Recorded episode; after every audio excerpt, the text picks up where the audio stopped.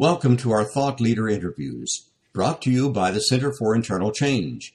In this series, we speak with leaders who have experience in topics related to business, talent management, personal development, and organizational performance. Let's join our host, Susan Stamm, as she interviews today's guest. Today, I'm visiting with thought leader Pam Haynes. Pam, who is the chief change agent at Slate Consultants, is also known as Slate's professor of productivity. Today, Pam will share why admiring a problem will never solve it. Pam, welcome. Thanks, Susan. Great to be here. Let's talk a little bit about this idea of getting unstuck. What do you mean by that? Well, what I mean by that is identifying what is getting in the way for us or any individual to have forward motion in any aspect of their life. And those are blockers. And to get unstuck, first we have to identify what are the blockers getting in the way of moving forward and establish strategies and techniques and activities to remove those blockers so we then can move forward. Can you think of an example of a blocker that uh, you've encountered? Absolutely. I was working with a client who was really very good at analyzing a situation, how she got there, what she could have done differently, what she, what she could do differently in the future. And what she did was analyze the problem on all sides, but she didn't take one step to solving it. So, how often do you encounter this? And what would you say is the key thing that's going on for the folks that you've worked with? Why, why are they reaching out to you? Well, mainly, um, it is a common problem. Firstly, we often get stuck. All of us have been stuck at one point or another, and we just don't know how to move forward. So people recognize that they need help of some kind, so they reach out to a coach or a friend or a colleague for that help. And what we start to do, and our approach is to start with the end goal in mind and put aside the noise and the distractions around how we got to where we are and figure out where we want to get to. So, are there trends and patterns that you've noticed that lead to this kind of behavior? Yeah, absolutely. It's interesting through the work I've done. There um, seems to be three categories that people come to me with. And I call it the three R's redirect, revitalize, and repurpose.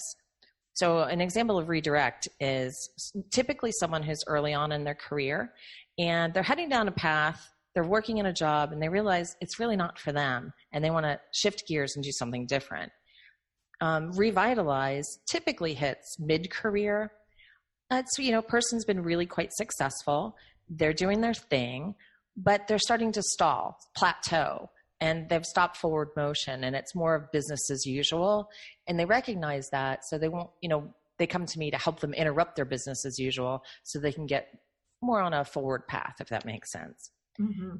And then repurpose is um, more later in person's career you know, folks have been, you know, magnificently successful. They've achieved a lot throughout their career, but they're looking for what's next. They might be of a retirement age, or they might just be ready to move on to something different. But just because a person is of retirement age doesn't mean they want to retire. So they want to figure out what can I do next that adds a great purpose to my life. That's great. So you, the, the folks that you've been working with obviously are a lot of really smart people. Why would you say they've been having trouble moving forward? What stops them? I think what stops them is a, a couple of things. Um, we as a society do tend to look for a silver bullet solution, which frankly doesn't exist. Another thing is that people they they have pain points, they feel pain points, but what they're and so they try to treat them but they typically are treating symptoms of an underlying issue or problem that they just can't get to and understand what it is. So they're trying to solve, frankly, the wrong problem. Uh, so that that keeps them in a place of continually trying to solve something and throwing one solution at a problem after another, but actually never solving it. That makes a lot of sense.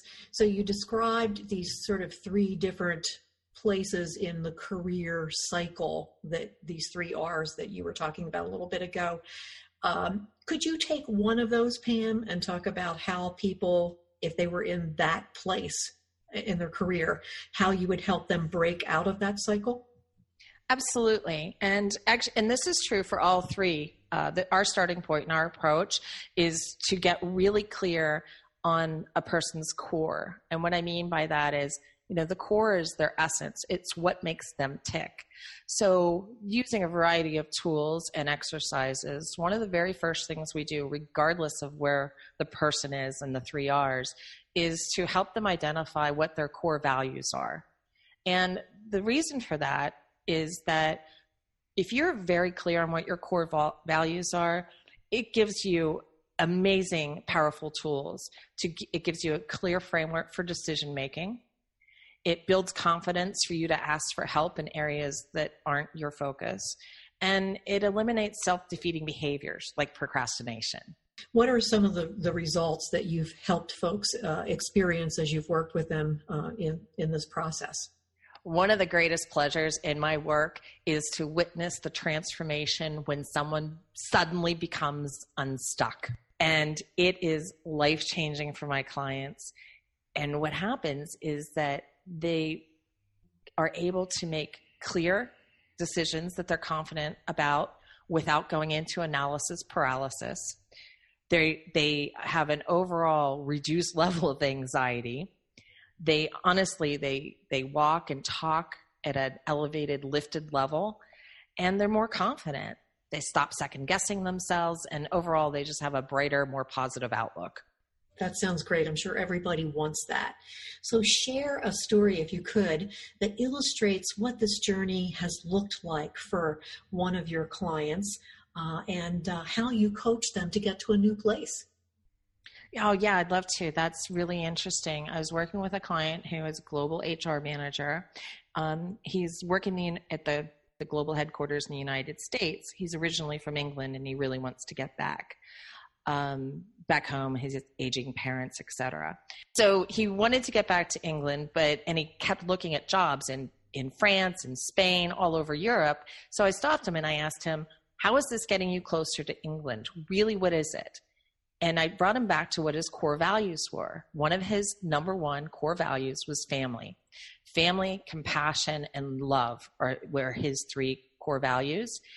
And when I said to him, if this is what you're looking at, again, how does being in Spain or France or anywhere else in Europe help you satisfy your core values? And he just responded and he said, oh, it doesn't. So he stopped looking at jobs that he was being offered in other countries and absolutely focused on the greater focused on the greater London area. That's terrific. What a great story. I just have one final question for you, uh, Pam. Um, you talked about this gentleman's core values. Do you get a sense that most people know what these values are when you begin to work with them, or are they surprised to discover them? Um, do they have a really difficult time? I know you have a process for helping people through that. Uh, without going into all of that, you know, just what has been your sense? How much clarity do people have when they come to you to begin with what these values really are? Very little clarity and focus, surprisingly. It's very uh, general, I would say. People know what feels good and doesn't feel good to them. And the thing with my clients, when they get very, very clear on their core values, um, they can recognize when their values are being stomped on or challenged because it, in, you know, it inflicts pain slightly. Uh, so it, it's really interesting that once they are able to focus on what is at their core, their core values, that again they're able to make clear and concise decisions, um, and frankly, just know that they're on the right path for themselves. Thank you so much for, for that, Pam, and thanks for taking the time to share with us about your work today. Uh, I'm sure that there are a lot of folks that are in need of this kinds of service, and I'm sure that you would be delighted to hear from them if that were the case. Appreciate your time today. Thanks, Susan. Always a pleasure to speak with you.